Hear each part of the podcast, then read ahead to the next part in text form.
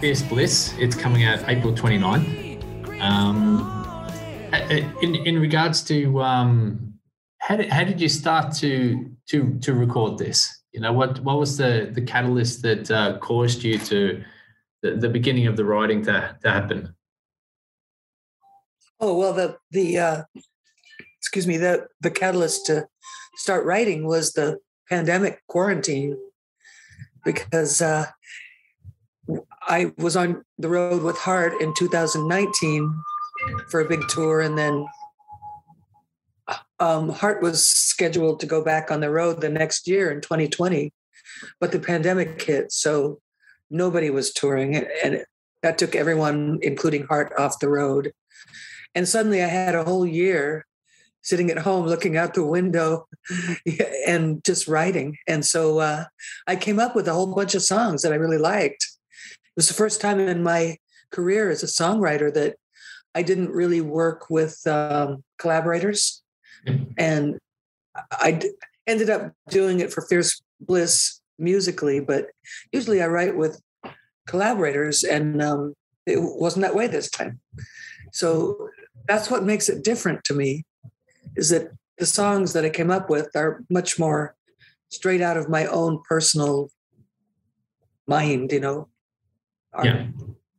And and did you enjoy that? Did you do you enjoy it more? Uh, yes, I did enjoy it. To be honest, it's kind of stressful too, because you have to go, I have to go to the, um, to the trouble to lock my self-criticism outside and just put down like every idea and then go back and pick the good ones and not just be frozen because nothing I do is good enough. Do you follow? Yep, yep. Like, uh, yeah. And in the past, I've been kind of um, paralyzed by that as a writer sometimes, judging myself too harshly so that I never do anything, you know. This time, I didn't allow myself to be that way. Just put it all down. Love, endless as the southern sky, clear like diamond, cut like the moon. The shotgun words you call the truth, bullet that good night. And the world,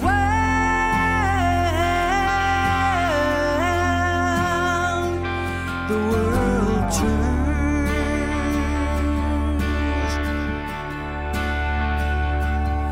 I'm over here, you're over there. According to you, I'm lost somewhere.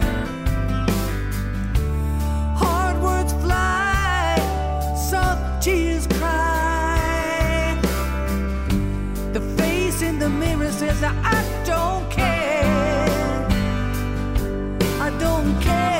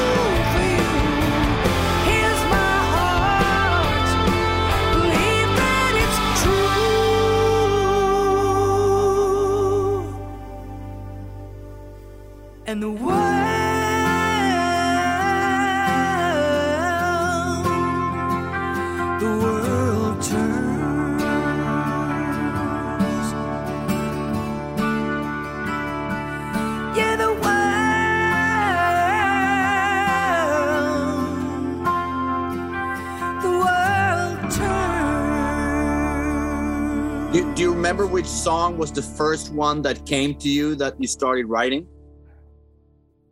Yeah, it was um, As the World Turns. Ooh. And uh, just a just a, a story from a relationship where the intensity of being inside a relationship, and sometimes you have a little argument or a squabble or misunderstanding or something, and it just seems like the world is ending, but uh, the world keeps on turning, you know, and you maybe you just take a breath and then you just go on and you give the person a break and you go on together, you know, work it out. I first thought that it was that you you got the title from, isn't there like a famous soap opera in the U S called As the World Turns? Ab- absolutely, yes. And it was on for decades. And uh, the song was going to be called The World Turns, but then I thought, nah, just throw in the as, you know. It's just, just my own personal little joke, I guess. Cool. That's, that's great. Um, so that, that's the that's the final track of the record. That's the tail end. Um, but but yeah.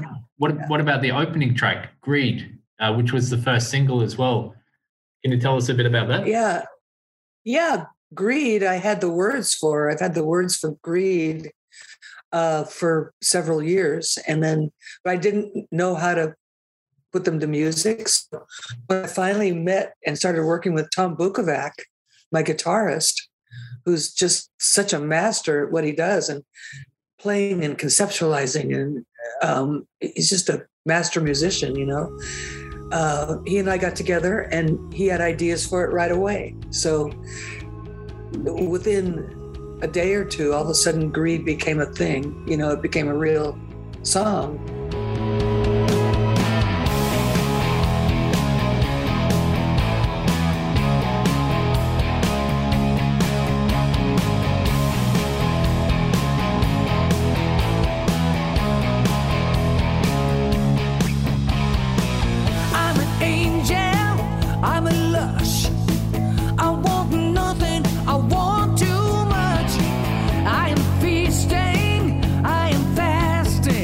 Satisfied.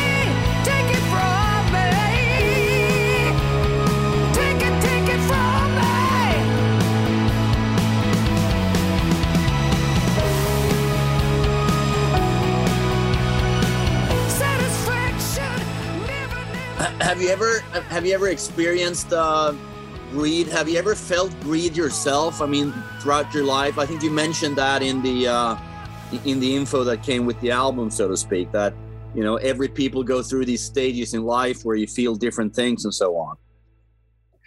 Yeah, I have at, at different points in my career. I've just wanted more and more and more. Been super ambitious, past the point of uh, kindness, you know, and. Well, is is that greed or is that is that ambition? Is it greed or is it ambition?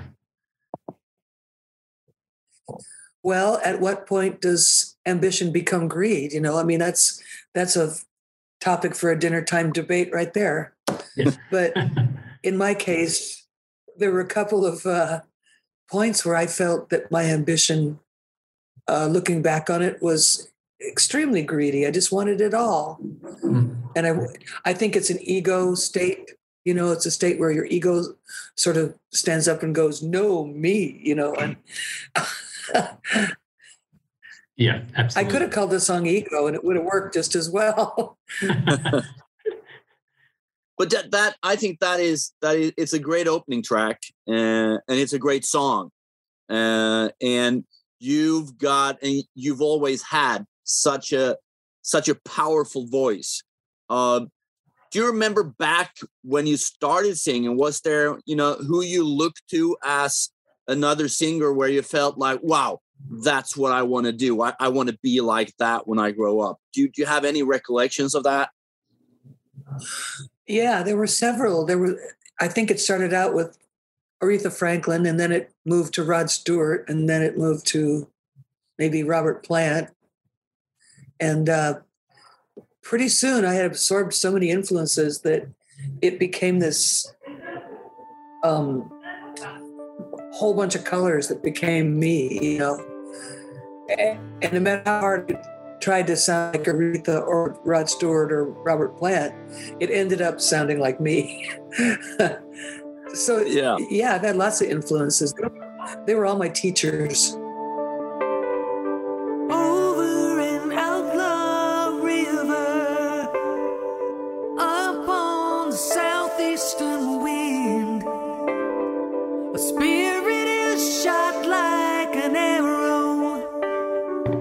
All the way home again.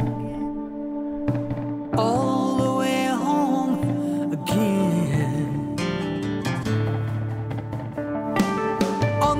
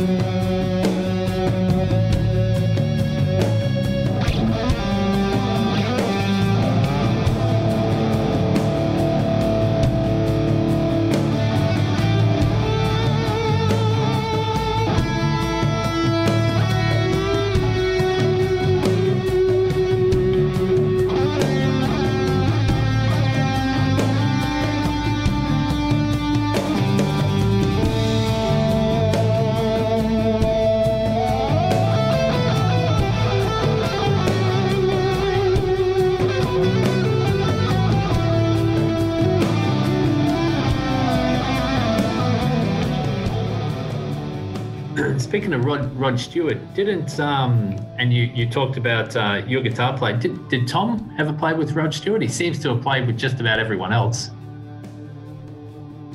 Yeah, he's he's a he's a mother. Um, I don't know. I have to ask him whether he did. Did uh, do you know about him playing with Rod Stewart? I, I, I wouldn't be surprised. Reason, I mean, yeah, for some reason, it, it, it just kind of, it kind of, like he's played with everyone, whether it's country singers or rock singers or Stevie Nicks or or um, yeah. Joe Cocker. Or, yeah. He seems to have played with everyone. Um, so I'm just wondering, for some reason, I think he might have played with Rod Stewart somewhere along the lines. Could be. He's, I tell you, he's the, maybe the finest musician I've ever been involved with, um, just in the sense that he doesn't try to copy anything. He's got his own ideas. He's got this encyclopedic um, mind for songs of, of all generations. And he's like a generation younger than I am. So I'm always surprised when he comes up with the exact chords and lyrics and everything for some song that was out in the nineteen sixties. You know, it's pretty cool. Yeah, that's really cool. Is it? Is it? It must be a really yeah. special thing. Obviously, uh, you and Nancy connect musically in a different, yet like in in like you interconnect so well. Um, do you do you feel that with Tom as well? It sounds like you you have that same feeling that Tom and you guys just musically really gel. I do with Tom, and and part of it is as simple as just the fact that he's a great acoustic guitar player. And the acoustic guitar is where I started, and what Nancy and I always did together before Heart, and then the acoustic guitar is, in my opinion, what makes Heart unique. It's it's that rock and roll thing with acoustic at its heart, you know. And um, Tom's got that. He can play anything I ask. And like I may ask him to uh, play a big electric guitar part, and he'll go away and he'll come back with an acoustic and say, well, how about this? You know, and it's way better. So, no, I really appreciate that kind of artistry and mastery, because for him, it's like rolling off a log. It's just easy, natural. Cool. How how did you go about picking the? There's some cover songs on there. There there's a Queen song, and and you're doing Eurythmics, uh, "Missionary Man," which is a great song, killer song. How did you go about about picking cover songs, and were there other cover songs that you were thinking about doing? No, I wanted to make the album be mostly new originals, but uh, there were a few that covers, like the Jeff Buckley song, Forget Her, mm-hmm. and Bridge of Sighs, you know, that I've always just loved. And I, when you love, you know how when you love something so much, you just want to get, be it, you know, you, you're not satisfied until you can be it. Well, I had that feeling with, uh, especially Bridge of Sighs, and uh, the Queen song, I thought, how great would that be if it was taken out of the sort of Baroque chamber music style that Queen did it in and just made it be a little bit more organic and raw. And then it was a duet with, with a man, and, but not just any man, it had to be somebody with the voice of an angel. Um, the opposite of Tom Waits, you know? And so there's only one person I could think of, and it was Vince Gill, who had just the complete pure, Uh, a wholesome, angelic voice. It worked really great.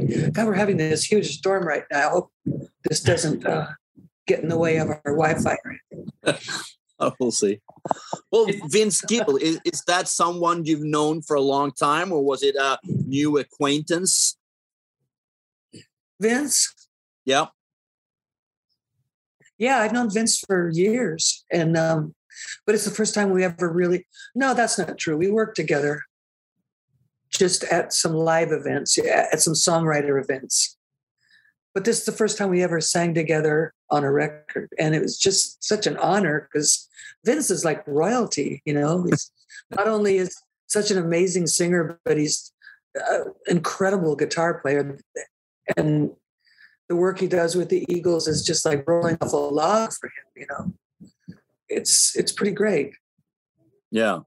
But Vince Gill is also, that's someone kind of like um, like Garth Brooks. I mean, they're huge in the U S, but they're not that well known really in, if you look into Europe. I mean, the, mostly because of the country thing. The country thing ain't as big over right. here as yeah, in the U S. Right. Well, I think that that if this record gets a fair listen over there, they'll people will, will hear Vince and go, "Who is that?" You know, because it's a very special and um, it's it's a treasure of a voice. It really is. It is. It is absolutely. It's that that high lonesome thing, you know, and and uh, it's kind of like Ed Sheeran on steroids, you know. you, you, yeah. um, you you talked about Bridge of Sighs, and you also talked about Missionary Man. Both of those have got um, Kenny Wayne Shepherd on there as well. Yes. Yeah. How did you? Missionary Man is the, the biggest surprise for a song for having Kenny Wayne. When I first saw that, I thought, oh, this is this is going to be interesting to hear him on, on that. How did how did you come to work yeah. with, with Kenny? Well, we have an attorney in common, and uh, and he suggested Kenny Wayne, and I'd never met him before. I mean, I was aware of his playing and his music and everything, but he came in and he was just the sweetest, nicest guy, just jumped right into that song and just tore it up, you know, because I wanted to take it, take Missionary Man out of the eighties kind of robotic sound, you know, and I wanted to make it real raw and real organic and, um, and put some power behind it, you know, and Kenny did that. It was great. And also we, we had this big gospel choir in and everything. So it became this great big mega church production, which I thought was great because the song is so relevant to what's going on, especially in this country right now with the religious right being across a line from the rest of the country, you know. I was born in a regional sinner. I was born from a regional sin. If I had a dollar bill for all the things I'd done, there'd be a mountain of money piled up to my chin.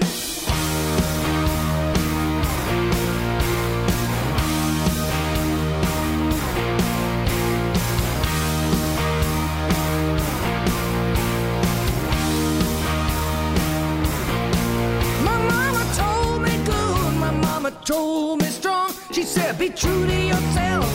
You can't go wrong, but there's just one thing that you gotta understand. You can fool with your brother, but don't mess with the missionary man. Don't mess with the missionary man. Don't mess with the missionary man. Don't mess with the missionary man. Ooh, where the missionary man, he's got God on his side. He's got saints up from behind, but God looks from those Bible books. He's a man with a mission, got a serious mind. There was a woman in the jungle, a monkey on a tree. The missionary man, he was following me. He said, stop what you're doing, get down on your knees. Got a message for you that you better believe, believe, believe, believe.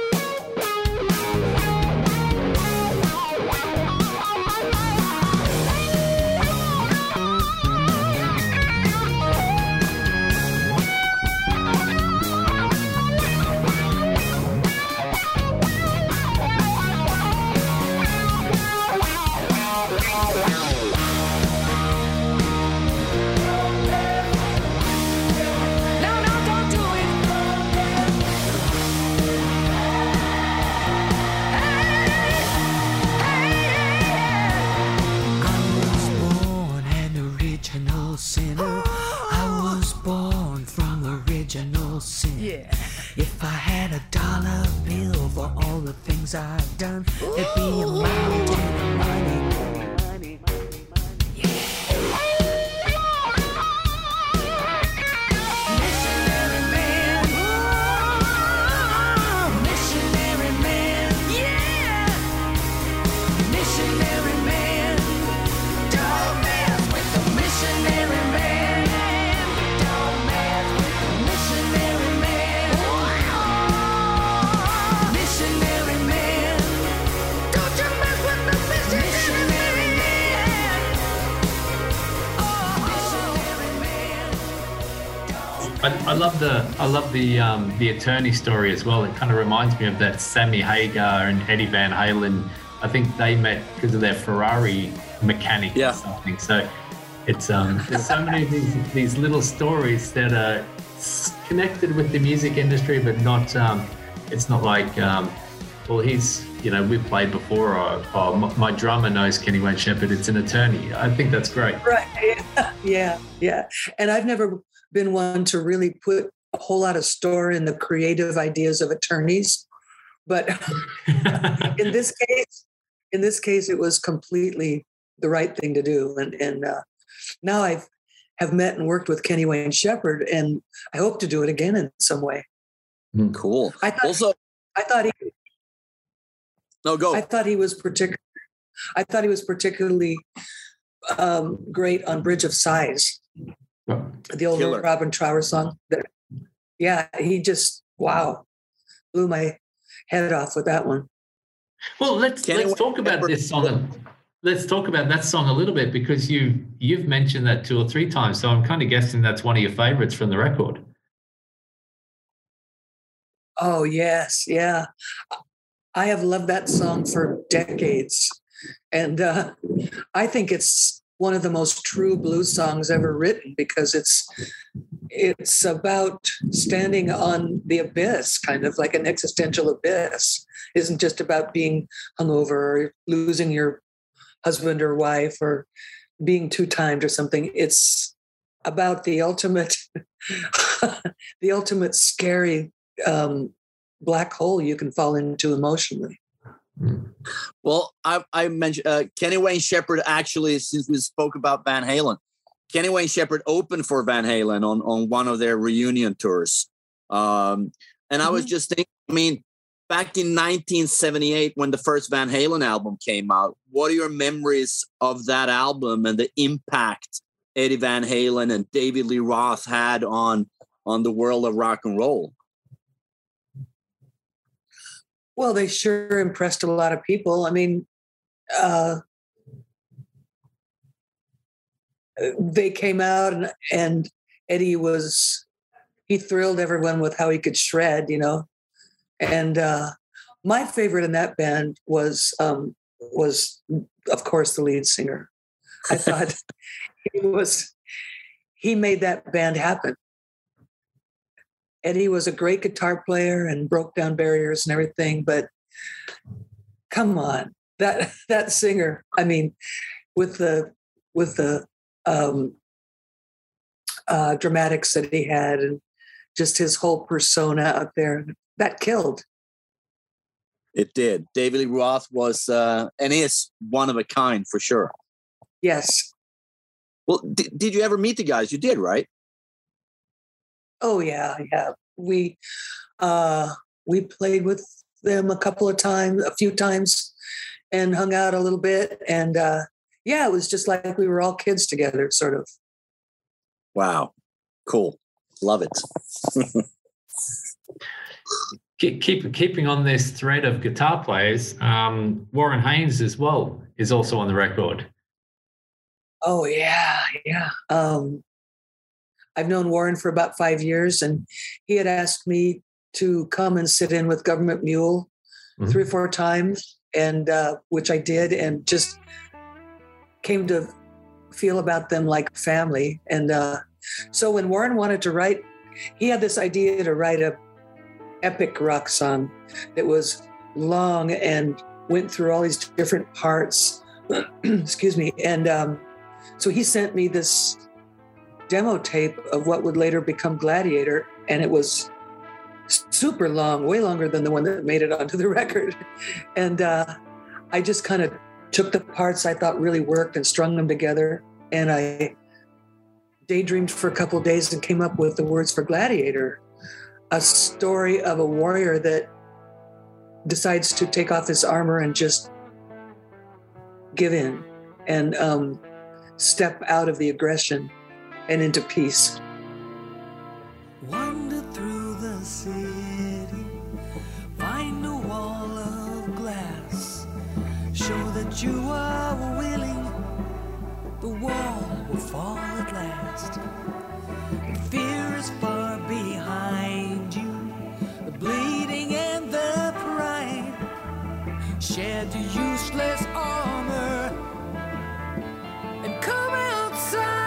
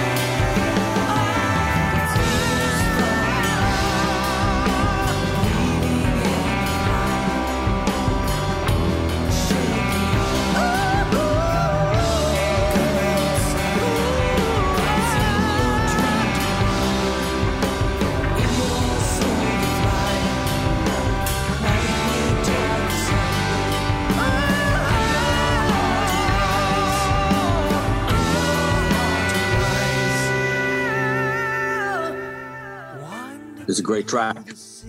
Thank you. I think Warren really killed it. Yeah. Oh, yeah. yeah. He, he's, he's a great guitar player. He's really... Oh, yeah. Yeah, and a fine human, you know, just so great, so generous and uh, great attitude. Yeah. But the album also, I mean, during, since we've been through this pandemic and everything, so... so Warren and, and, and guys like Kenny Wayne and so on, did that actually happen that you were in the studio, or is it the way it's done these days that he's off somewhere else and it's it's sent through, you know, uh, exchange files through the through uh, online and stuff like that, or, or how did it work? No, that that uh, file sharing thing online has never really worked for me. Um, when you do that, what happens is you you send out your idea, and what you get back is you get this mountain of everybody else's ideas in this big pile, and you have to plow through them and try and make sense out of it. And there's a spark missing, the spark of actually being in the studio and being together, you know.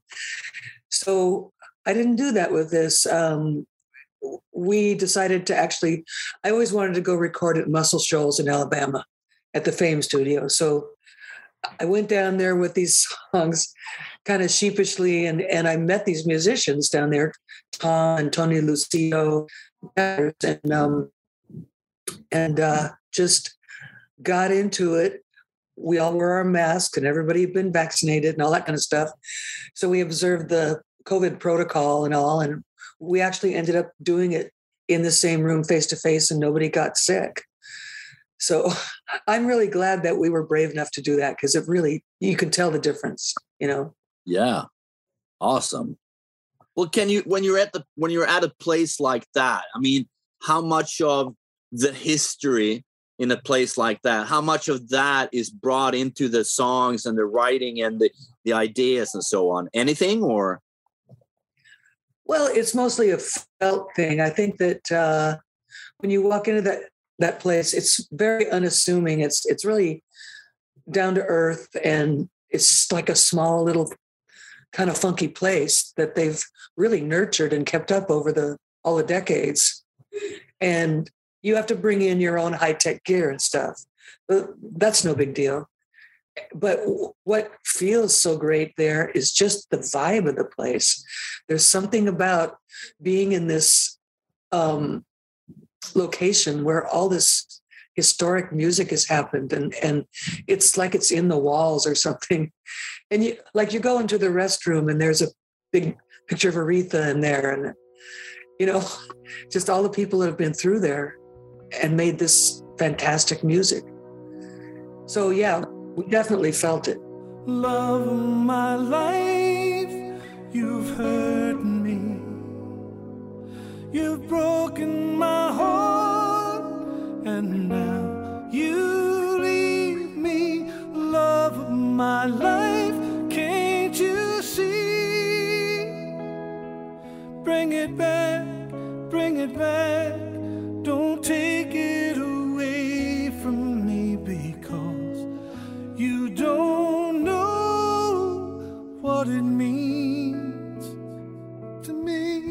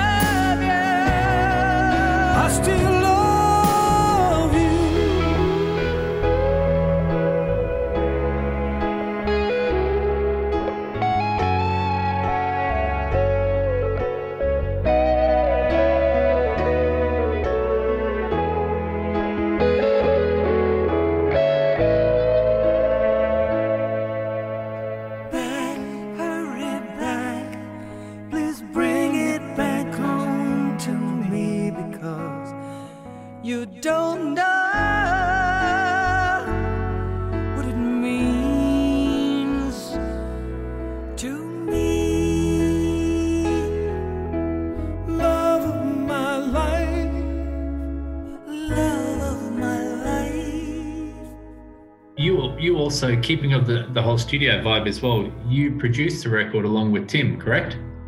Mm-hmm. How how Tom active uh, with, with Tom? Sorry, how how active were you in regards to the producer role? Well, I sat next to him, and we we made decisions and made calls, and um, we did the arranging and and everything. And then the other two songs, uh, Warren and I produced. Right. So it's just, you know, it's just going through and saying what is going to be what and what needs to be fixed and tweaked and how about this, you know. That's how we did it. You, you, how, you, how did you come about working, having Roger Dean do the artwork? It's a, the artwork is fantastic, but yeah. I mean, it, are you a major Yes fan, or or what was the reason for picking Roger Dean? Well, when I graduated from high school, I went to, to art college, and um, that was at the same time that Yes was having like their Close to the Edge and and uh, Relayer and all those types of albums, and with Roger Dean covers. And I just remember as an art student sitting there just pouring into them and going, what world is this? What fantasy place It is that, you know? And so with Fierce Bliss, I thought,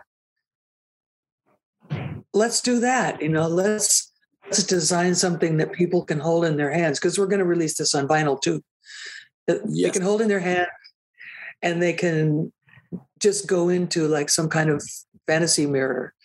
And uh, so of course, Roger, Roger was the first idea. And I told, we got in touch with him and told him the name of the record, and he really liked it. So he sent me a bunch of ideas, and one of them was The Parrot on Ice, which is the cover. And I loved it a lot and said, yeah, let's go with that. And he set about tweaking it and um, pumping it up, and he flipped it over so it was the other way around. Just all did all kinds of things to it, and it just looks great, I think. Yeah, it's amazing. Amazing. Killer. It's a bit of a, a cool seventies vibe to it as well. I, I love it. Yes. Yeah. Yeah. So you, nice. You went to art college. Did you ever graduate? I didn't. I was having a hard time being in a band and being up till three in the morning and then making my eight o'clock a.m. class. So eventually I had to choose, and I chose music, you know. So I was there for two years, but Did, did you ever did you ever take that, and did you work on any of the early Heart records, like in regards to the the, the design, the layouts, anything? Yes. Yep. You did? Okay. Not the Dreamboat Annie cover. We worked on the Little Queen cover, and I worked on the um, Baby Lestrange, and just conceptualizing, you know. Yep. I just got to ask, since you, you mentioned Robert Plant earlier as a singer. I mean, w- when you performed in front of Robert Plant and Jimmy Page and John Paul Jones, and these old men are actually crying. I mean, isn't that the biggest, nicest compliment you've ever gotten? That was really poignant to me. Um, at the time we were actually performing, we couldn't see them well enough. They were too far away to really see that kind of minute detail. So I didn't see that until I watched it on YouTube like everyone else. Um, yeah, I thought that was really poignant for whatever reason. I'm sure it wasn't just our performance that brought Robert to tears. It, it was probably him seeing Jason Bonham down there playing, who was the son of his best friend, who was just a little child when they were um, big with Zeppelin. It must have all been really sweet to him. So I say more power to him. Let your emotions flow. I love that guy because he he's so open and just so vulnerable and emotional. I love that in a singer. Yeah. Hell yeah. Oh yeah. And and you, you could be right about Jason Bonham and all that kind of stuff, but you shouldn't take any credit away from yourself. You know, your performance in that is unbelievable. Yeah, it is. Well, that song, thank you. I mean, that song is so holy in our culture that um, it was a real honor to get to do it, especially in that setting, you know, in front of the president and first lady and the surviving Zeppelin people, and the audience was loaded with luminaries. You know, it was pretty high pressure, but beautiful. Thank you so much for your time. Congratulations on the record. Um, yeah. Oh, it's really, thank you. Really thank you. Great record. Love it. And um, thank you. Thanks for having me too. Thank you. Absolutely. Take care and talk again soon. Okay. Thank you. Cool. Bye. Bye. Bye. Bye.